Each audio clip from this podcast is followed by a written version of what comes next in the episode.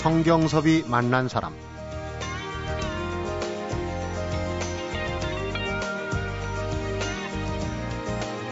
남극의 눈물은 그곳에 살고 있는 동물들의 이야기로 기존 눈물 시리즈와는 다른데 시청자들에게 잘 전달이 될지 모르겠다. 하지만 동물들이 남극의 주인인데 과연 우리가 남극에 진출해야 하는지 그 이유가 무엇인지 생각해 볼 수 있는 장면을 담고 싶었다. 성경섭이 만난 사람, 오늘은 어제에 이어서 세상과의 단절, 문명과의 단절을 기꺼이 감수하고 남극에 다녀온 MBC 다큐멘터리 남극의 눈물 제작진을 만나봅니다.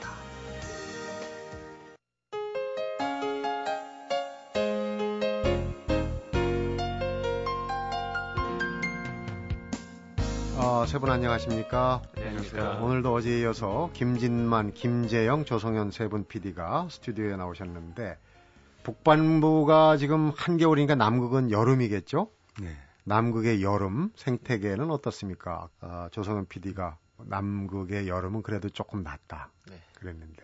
네, 남극의 여름에 가보면 거의 모든 생태들이 이제 생물들이 그때 가서 이제 알을 낳고 번식을 하는 시기거든요. 네. 그리고 번식을 하는 시기이다 보니까 많이 좀 예민하거나 날카로운 반응들이 많이 있죠. 사람들이 그래서 천형을 하기가 쉽지는 않고요. 네. 그래서 그래도 보고 있으면 생명들이 이제 새로이 태어나고 알을 까고 또 그 모성애라는 것들이 항상 어떻게 본능처럼 그렇게 담겨져 있는 걸 보고 있으면 되게 신비로운 장면들을 많이 볼 수 있게 되죠. 네.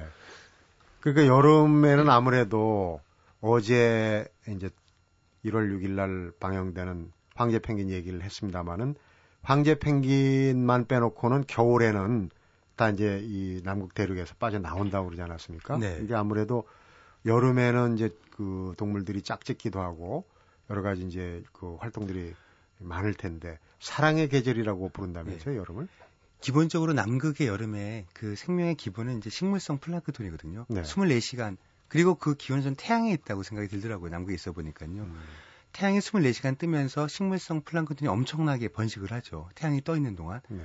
그리고 해가 지지 않으니까 굉장히 무한적으로 증식을 하고요. 그걸 먹는 동물성 플랑크톤이나 크릴이 엄청나게 또 번식을 하는 거고요. 네. 그거를 찾아서 모든 물고기부터 펭귄, 고래, 해표 이런 것들이 다 오는 거거든요. 먹이 사슬의 가장 그렇죠. 밑바닥이 그렇죠. 네. 왕성해 풍성하니까. 네. 그러면서 어, 자연스럽게 몸이 굉장히 건강해지고 에너지가 충만해지고요. 어, 날씨도 그 정도 되면요.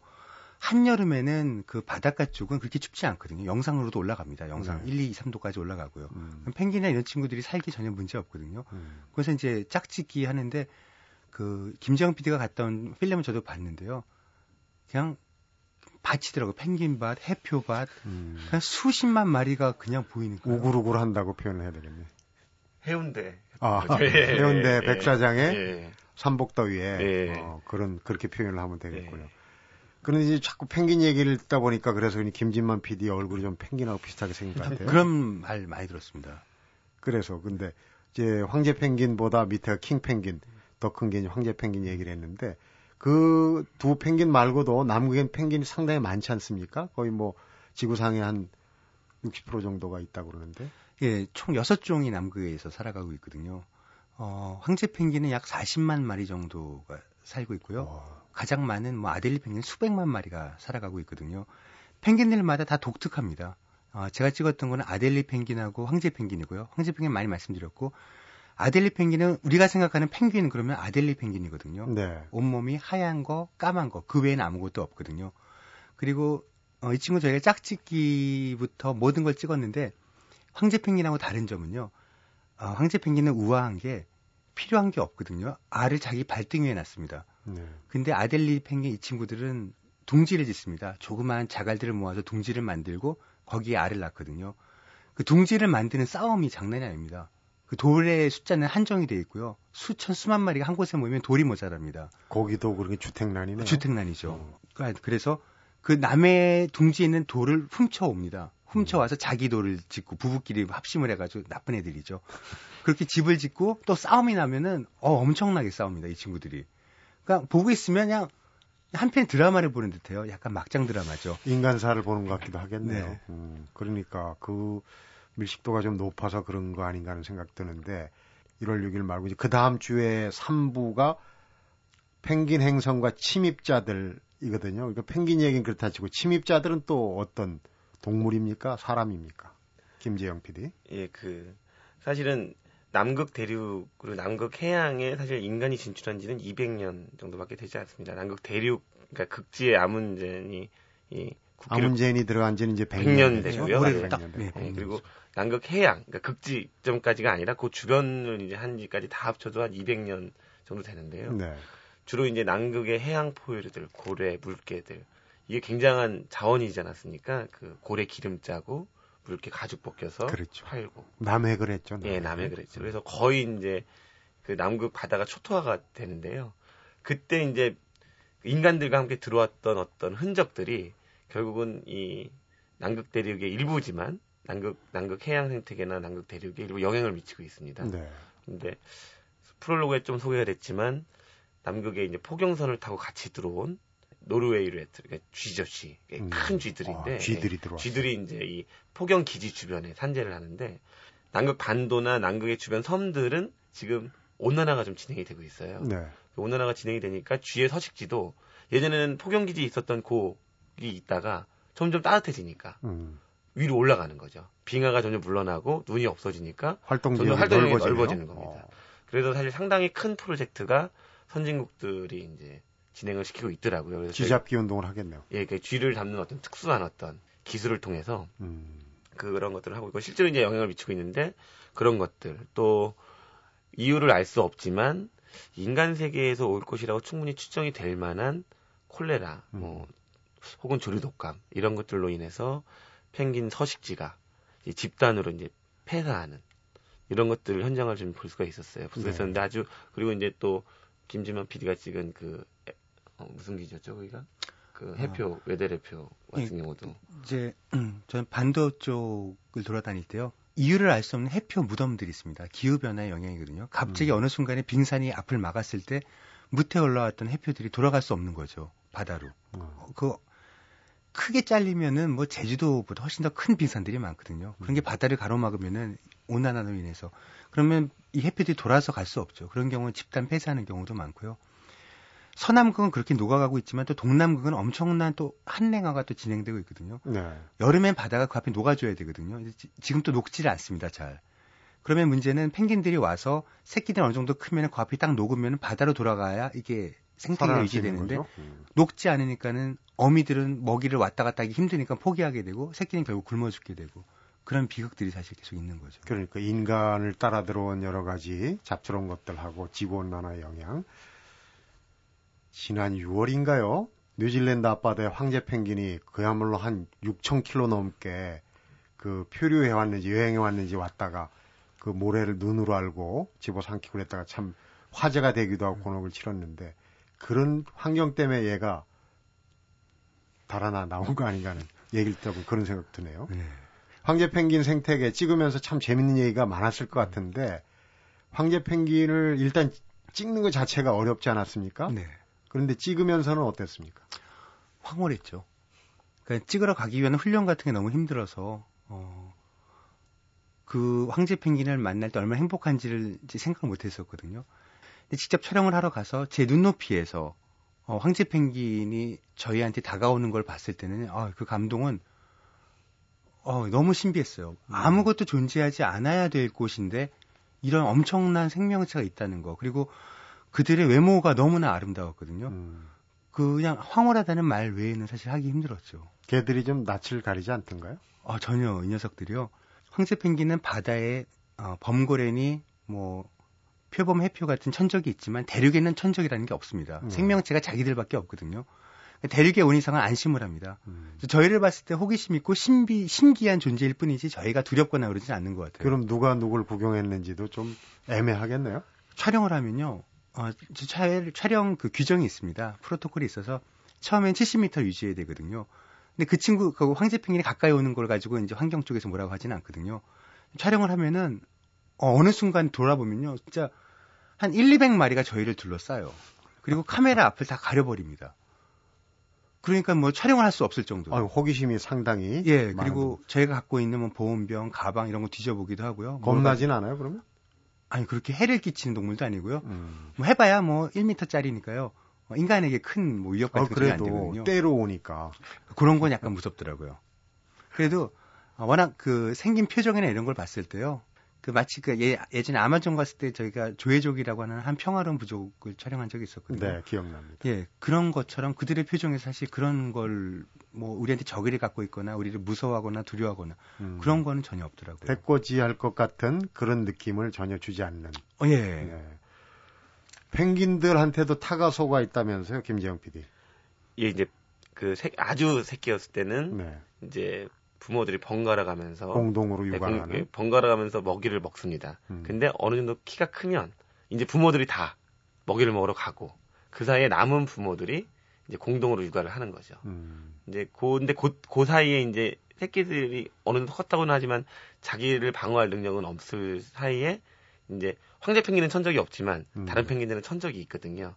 그 또 다른 새끼를 먹여야 할 새들이나 범고래들이 예, 번고래나 또 표범표들이 있기 때문에 예, 그들을 노리는 거죠. 예, 음. 예, 그래서 제가 지금 사실 교과서에 나오는 거는 이제 타가소에서 이제 애들을 보통 이렇게 맡아놓고 기른다 정도만 알고 있었는데 저희가 좀 운 좋게 그 타가소의 아이들 그 새끼 펭귄들을 공격하는 음. 천적을 발견을 했고 보통 그 천적들이 죽은 고기만 먹거든요. 네. 산고기를 직접 공격하는 장면들을 보긴 쉽지 않은데. 그럼 아주 굶주렸을 경우겠군요. 예, 음. 좀 독이 오른 음, 낸것 같아. 아마 저기 걔도 이제 뭔가를 키워야 돼. 애들 그러니까. 얘들을 키워야 되니까. 요 음. 그래서 어느 날은 이제 굉장히 심하게 공격을 하는 장면을 저희가 알게 됐고 그래서 음. 그 서식지에서 원래 계획은 거기서 한 2, 3년 찍고 나와야 되는데 그 장면들을 제가 보고서는 아 이거는 좀 드라마가 뭔가 음, 있을 있겠구나. 수 있겠다 싶어서 좀 저희가 좀 오래 기다 예정보다 좀 길게 기다렸는데 운 좋게 좀 운이 좋다고 해야 되나요? 새끼 펭귄이 죽었는데 운이 좋다고 할 수는 없고. 그래서 제가 언뜻 드는 생각이 네. 다큐멘터리 PD들이 네.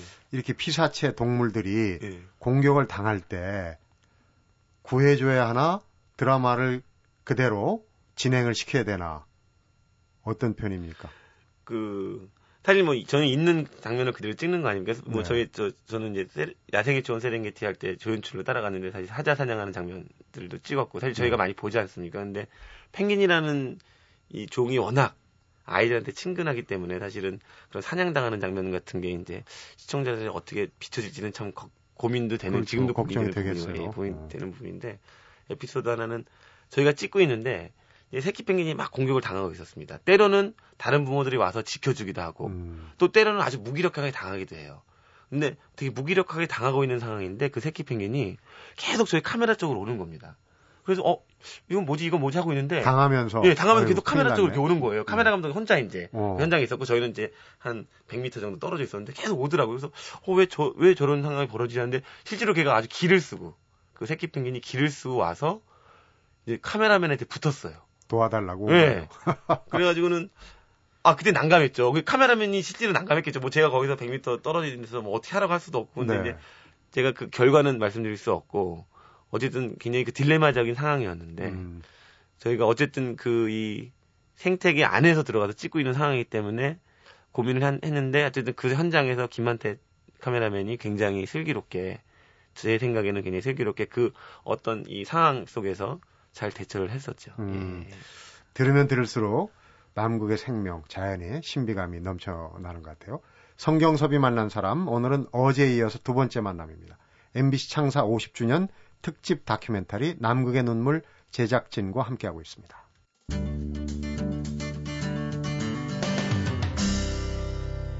성경섭이 만난 사람. 자, 그러면은 다음 주에 황제 펭귄, 그 다음 주 쪽 이제 금요일 쪽 나가는데 침입자들 얘기가 나오고 그 다음 주에는 어, 4부가 될 텐데 4부는 어떤 내용입니까? 어, 사람들에 대한 이야기거든요. 환경에 대한 이야기고요. 어, 저 같은 경우에는 어, 거기에 그 섬 같은 인근 주변 섬에는 가끔씩 마을이라는 게 있습니다. 근데 저희가 들어간 남극 대륙에 유일한 마을이 있거든요. 아르헨티나에서 마, 만든 마을입니다. 네. 19명의 아이들이 학교에서 학교를 다니고요. 어, 일반인 거주지도 있군요. 네, 성당도 있고 아, 물론 이제 들어가 보면 안에 들어가 보면 이제 아르헨티나의 어떤 정부의 어떤 생각이 있는 거죠. 음, 선점하고 싶은. 예, 선점하고 싶은. 어쨌든 그런 아이들이 살아가고 있는 공간이 있었고요. 그다음에 수많은 기지가 있거든요. 한 20개국에 한 40여 개 기지가 현재 남극 대륙에 있습니다. 어, 그렇게 많이 있습니까? 어, 호주 기지, 쇼와 기지, 뭐 한국 세종 기지, 뭐 중국 기지 이런 데를 갔었고요. 조선현 PD는 이제 쇼와 기지라고 일본 기지를 음. 다녀왔고요. 그런데 그 이제 아까 아르헨티나 얘기하면서도 언급을 했지만은 남극을 선점하겠다. 사실 남극은 지금 누구도 주인이 아니고 비무장지대 아니겠습니까? 거기 이제 누가 들어가서 실적을 내느냐가 중요한데 그런 경쟁도 상당히 치열할 것 같아요. 예, 그 알게 모르게 아르헨티나는 호주 쪽에서 그런 욕심을 드러내고요. 실제로 자기네 지도에는 그 영유권이 표시되어 있습니다.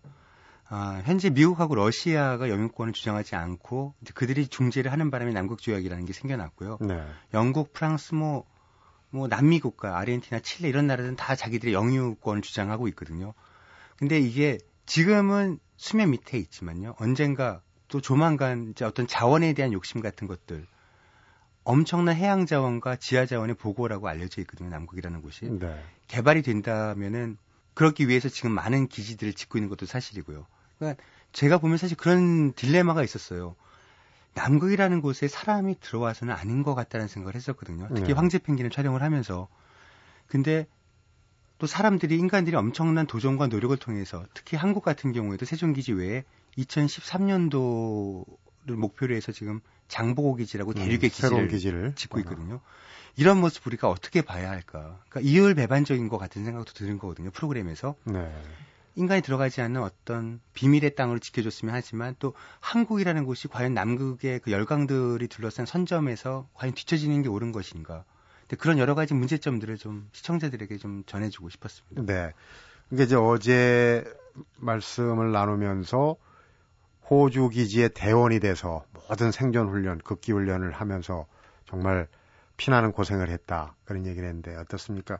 조성현 PD, 이 남극에서의 삶이랄지 이런 거는 거기는 일단 기지도 있고 뭐 아르헨티나의 전진 뭐 마을도 있다고 그러는데 어떻습니까? 현지에서 취재하고 느낀 바로는 저는 일본 기지를 갔었고요. 가면서는 일본의 군함을 타고 갔었습니다. 일본이라는 나라가 원래는 처음에 남극 조약에 가입을 하지 못했었고요. 2차 세계 대전 때 패전국이었기 때문에 네. 다른 나라로부터 배척을 당했죠. 배제를 당해서 이제 남극에 갈 수 없는 나라였는데 그때 당시에 국민적으로 뭐 모금을 하고 성금을 모아서 그때 얘기를 들어보니까 초등학생들이 5엔짜리, 10엔짜리 동전 같은 것들을 모아서 배를 건조하고 음. 망가진 배를 가지고 처음 이제 그 남극으로 갔던 그런 역사가 있더라고요. 그래서 지금 일본에서 되게 인기 있는 드라마 얼마 전에 끝난 드라마가 남극 대륙이라는 게 있었는데 일본이 처음으로 이제 패전국이었던 일본이 일본 사람들한테 다시 이제 자긍심을 심어주게 된 계기가 어떤 일이냐라고 얘기를 했을 때 남극대륙 진출을 많이들 얘기를 한다고 하더라고요. 네. 그래서 저도 그런 남극대륙 이제 일본 쇼와기지를 같이 갔었으니까 50년 넘는 역사들을 계속해서 볼 수가 있었거든요. 네. 그런데 확실히 한 나라의 흥망성쇠가 다 보이는 그런 장소였어요. 예를 들면 70년대, 뭐 60년대 이미 일본은 그쪽에서 로켓을 발사를 했더라고요. 남극까지 로켓을 들고 가서 어. 그런 것들을 다 이제 촬영을 해서 뭐 이런 것들을 다 적어놨는데 한편으로는 몇 년 전까지는 계속해서 연구를 했던 그런 뭐 로켓이나 아니면 무슨 뭐 돈이 많이 드는 그런 연구들을 음. 요 근래에는 돈이 없어서 뭐 12번 했던 걸 두 번 한다거나 뭐 일본이 조금 예, 국부가 일본이 줄어들고 있어서 그랬죠. 그리고 또 돌아오는데 마침 제가 동일본 지진이 났을 때 일본 어. 배를 군함을 같이 타고 오고 있었어요. 그랬는데 그 안에서 가족이 죽거나 이런 사람들도 발생을 하고 정말 남의 일이 아니더라고요. 매일매일 누구의 가족이 죽었다 그래서 옆에서 막 정말로 정신을 음. 못 차리는 사람들이 생기고 이러는 것들을 보는데 일본이란 나라가 처음에는 되게 멀게 느껴지다가 어느 순간 가서 그 사람들의 삶을 보니까 이 사람들이 이렇게 사는 이유가 뭐였을까 조금씩 어렴풋이 알게 되는 부분들이 있었고 네 이웃이라는 생각이 조금 예, 들었군요. 재미난 거가 일본 사람들은 거기에서 매일 아침 6시에 모여가지고 체조를 해요. 음. 라디오 체조라고 해서 우리나라 국민 체조랑 똑같은 예전에 국민 체조 같은 거. 그러니까 단체 생활이 되게 익숙해져 있어서 음식이나 뭐 물건 하나를 나눌 때도 여러 명이 쭉 줄을 서서 우리나라 같으면 한 명이 얼마 무겁지 않은 짐을 혼자서 들, 그냥 들고 왔다 갔다 할 텐데 그것도 모두가 오밀조밀하게 줄을 서가지고 음. 주, 짐을 나른다든가 뭐 이런 것들이 제 눈에서 봤을 때는 좀 이해 안 가지만 재미난 것들이기도 했고. 그러니까요. 네. 집단주의 또 이 어떤 단체 생활 이런 데는 익숙하죠. 우리 세종기지 얘기도 안 할 수가 없는데 1988년에 설립이 된 걸로 알고 있고 세종기지 신세도 좀 지셨을 것 같은데. 예, 두 번 단단히 졌는데요. 네. 다른 데를 촬영하다가 세종기지 가면 진짜 고향에 온 기분이에요. 아무래도 그렇겠죠. 네, 일단 너무나 마음이 편하고 기본적으로 말이 통한다는 거죠. 아, 말이 통하고 한국 음식을 먹을 수가 있고요. 음. 다 어, 모든 기지가 그렇듯이 1년 단위거든요. 1년씩 교대로 하시거든요. 네. 1년 동안 와 계시는데 많이 외로우신 분들도 있고 그런데 기본적인 마음 자체가 다 긍정적인 분들이 많이 오세요. 세종기지에. 그래서 그들과 함께 하는 건 너무나 즐겁고 어떻게든 촬영팀을 도와주려고 막 안달이신 걸 보면서 음. 다른 촬영 기지 가면은 어떻게든 안 도와주려고 안달인 모습을 보다가 한국 기지 오면 너무나 그런 감사하고요. 네. 성경섭이 만난 사람 오늘은 북극의 눈물, 아마존의 눈물, 아프리카의 눈물에 이어서 지구의 눈물 네 번째 작품 남극의 눈물 제작진을 만나보고 있습니다.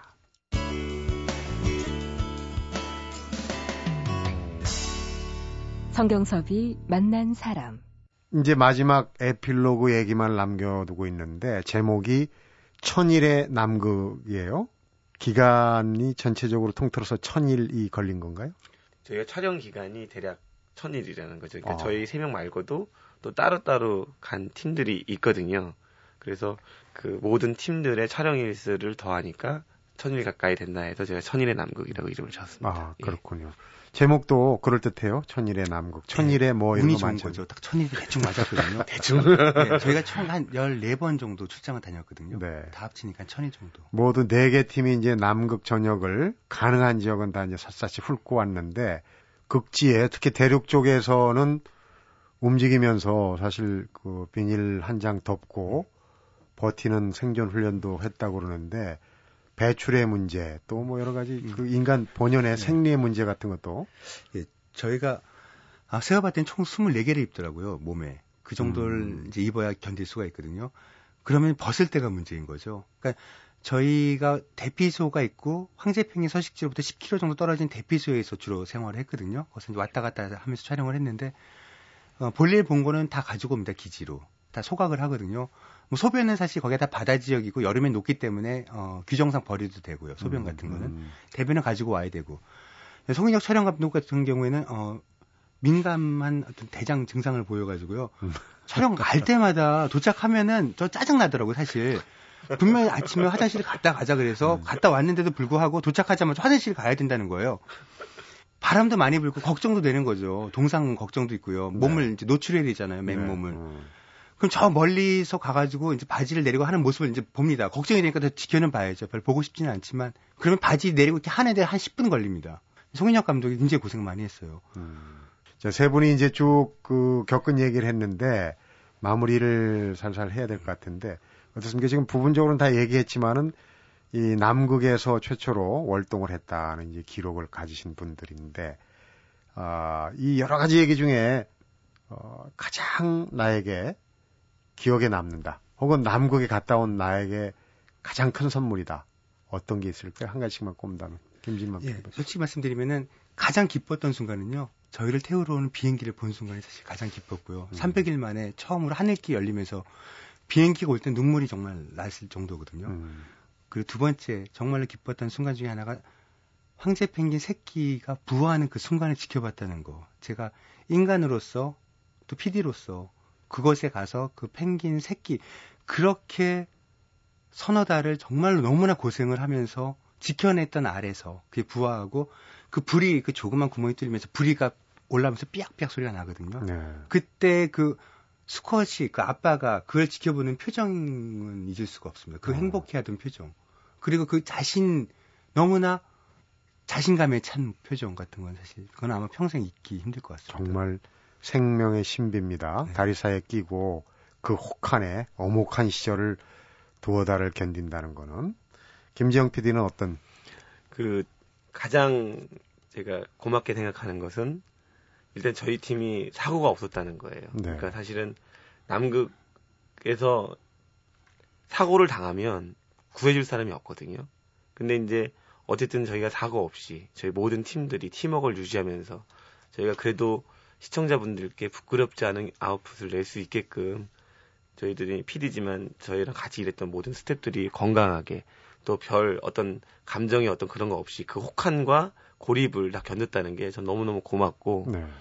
또 그들과 함께 남극 생태계의 어떤 경이로움을 그래도 우리가 부끄럽지 않게 밀도 있게 낼 수 있게끔 어떤 저는 가끔 그런 생각했습니다. 사실은 저희 도와줬던 스태프들 중에 외국 스태프들도 있거든요. 네. 그올 때마다 어, 한국팀 너무 열심히 하고 근데 너무 니네들 운도 좋고 음. 아, 이렇게 한 번 와가지고 한 번 로케이션 와서 이렇게 많은 걸 담을 수 있었던 팀 드물다 이런 얘기 들을 때마다 사실은 그런 저희를 저희 PD들이면 PD 주변에 있었던 그 분들이 그 도와주지 않았다면 불가능했을 것이다 이런 생각하고 지금 하여튼 저희가 건강하게 김진아 PD 포함해서 건강하게 저희가 이렇게 한국에서 이렇게 이 프로그램 가지고 얘기할 수 있다는 것 자체가 사실은 어떻게 보면 예, 축복이에요, 축복이죠. 예.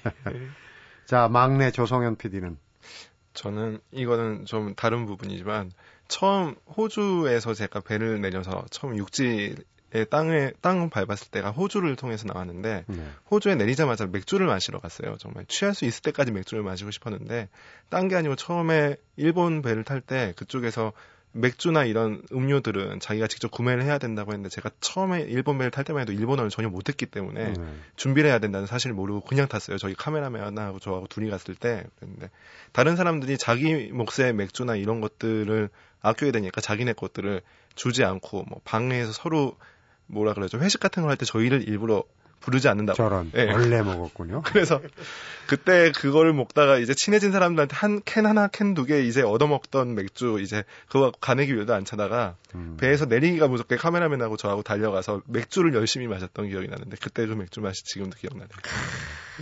아주 눈물겹도록 고생을 하고 만들어 온 프로그램이니만큼 청취자 시청자분들도 아마 그 진가를 확실히 아실 겁니다. 큰 성공 있길 바라고요. 어, 어제 오늘 이틀에 걸쳐서 나오셔서 고맙고 말씀 잘 들었습니다. 감사합니다. 감사합니다. 성경섭이 만난 사람 오늘은 MBC 창사 50주년 특집 다큐멘터리 남극의 눈물을 제작하고 돌아온 김진만, 김재영, 조성현 새 프로듀서를 만나봤습니다. 남극의 주인은 펭귄과 고래라는 말이 가슴에 참 와닿습니다. 그러나 남극은 지금 인간들의 선점 경쟁의 후유증으로 주인들이 떼죽임을 당하고 생태계가 위협받는 상황이라는데 흡사 남극이 흘리는 눈물 같아 마음이 짠합니다. 인간은 과연 남극의 도전자인지 침입자인지 물음표를 던지면서 성경섭이 만난 사람 오늘은 여기서 마무리하겠습니다.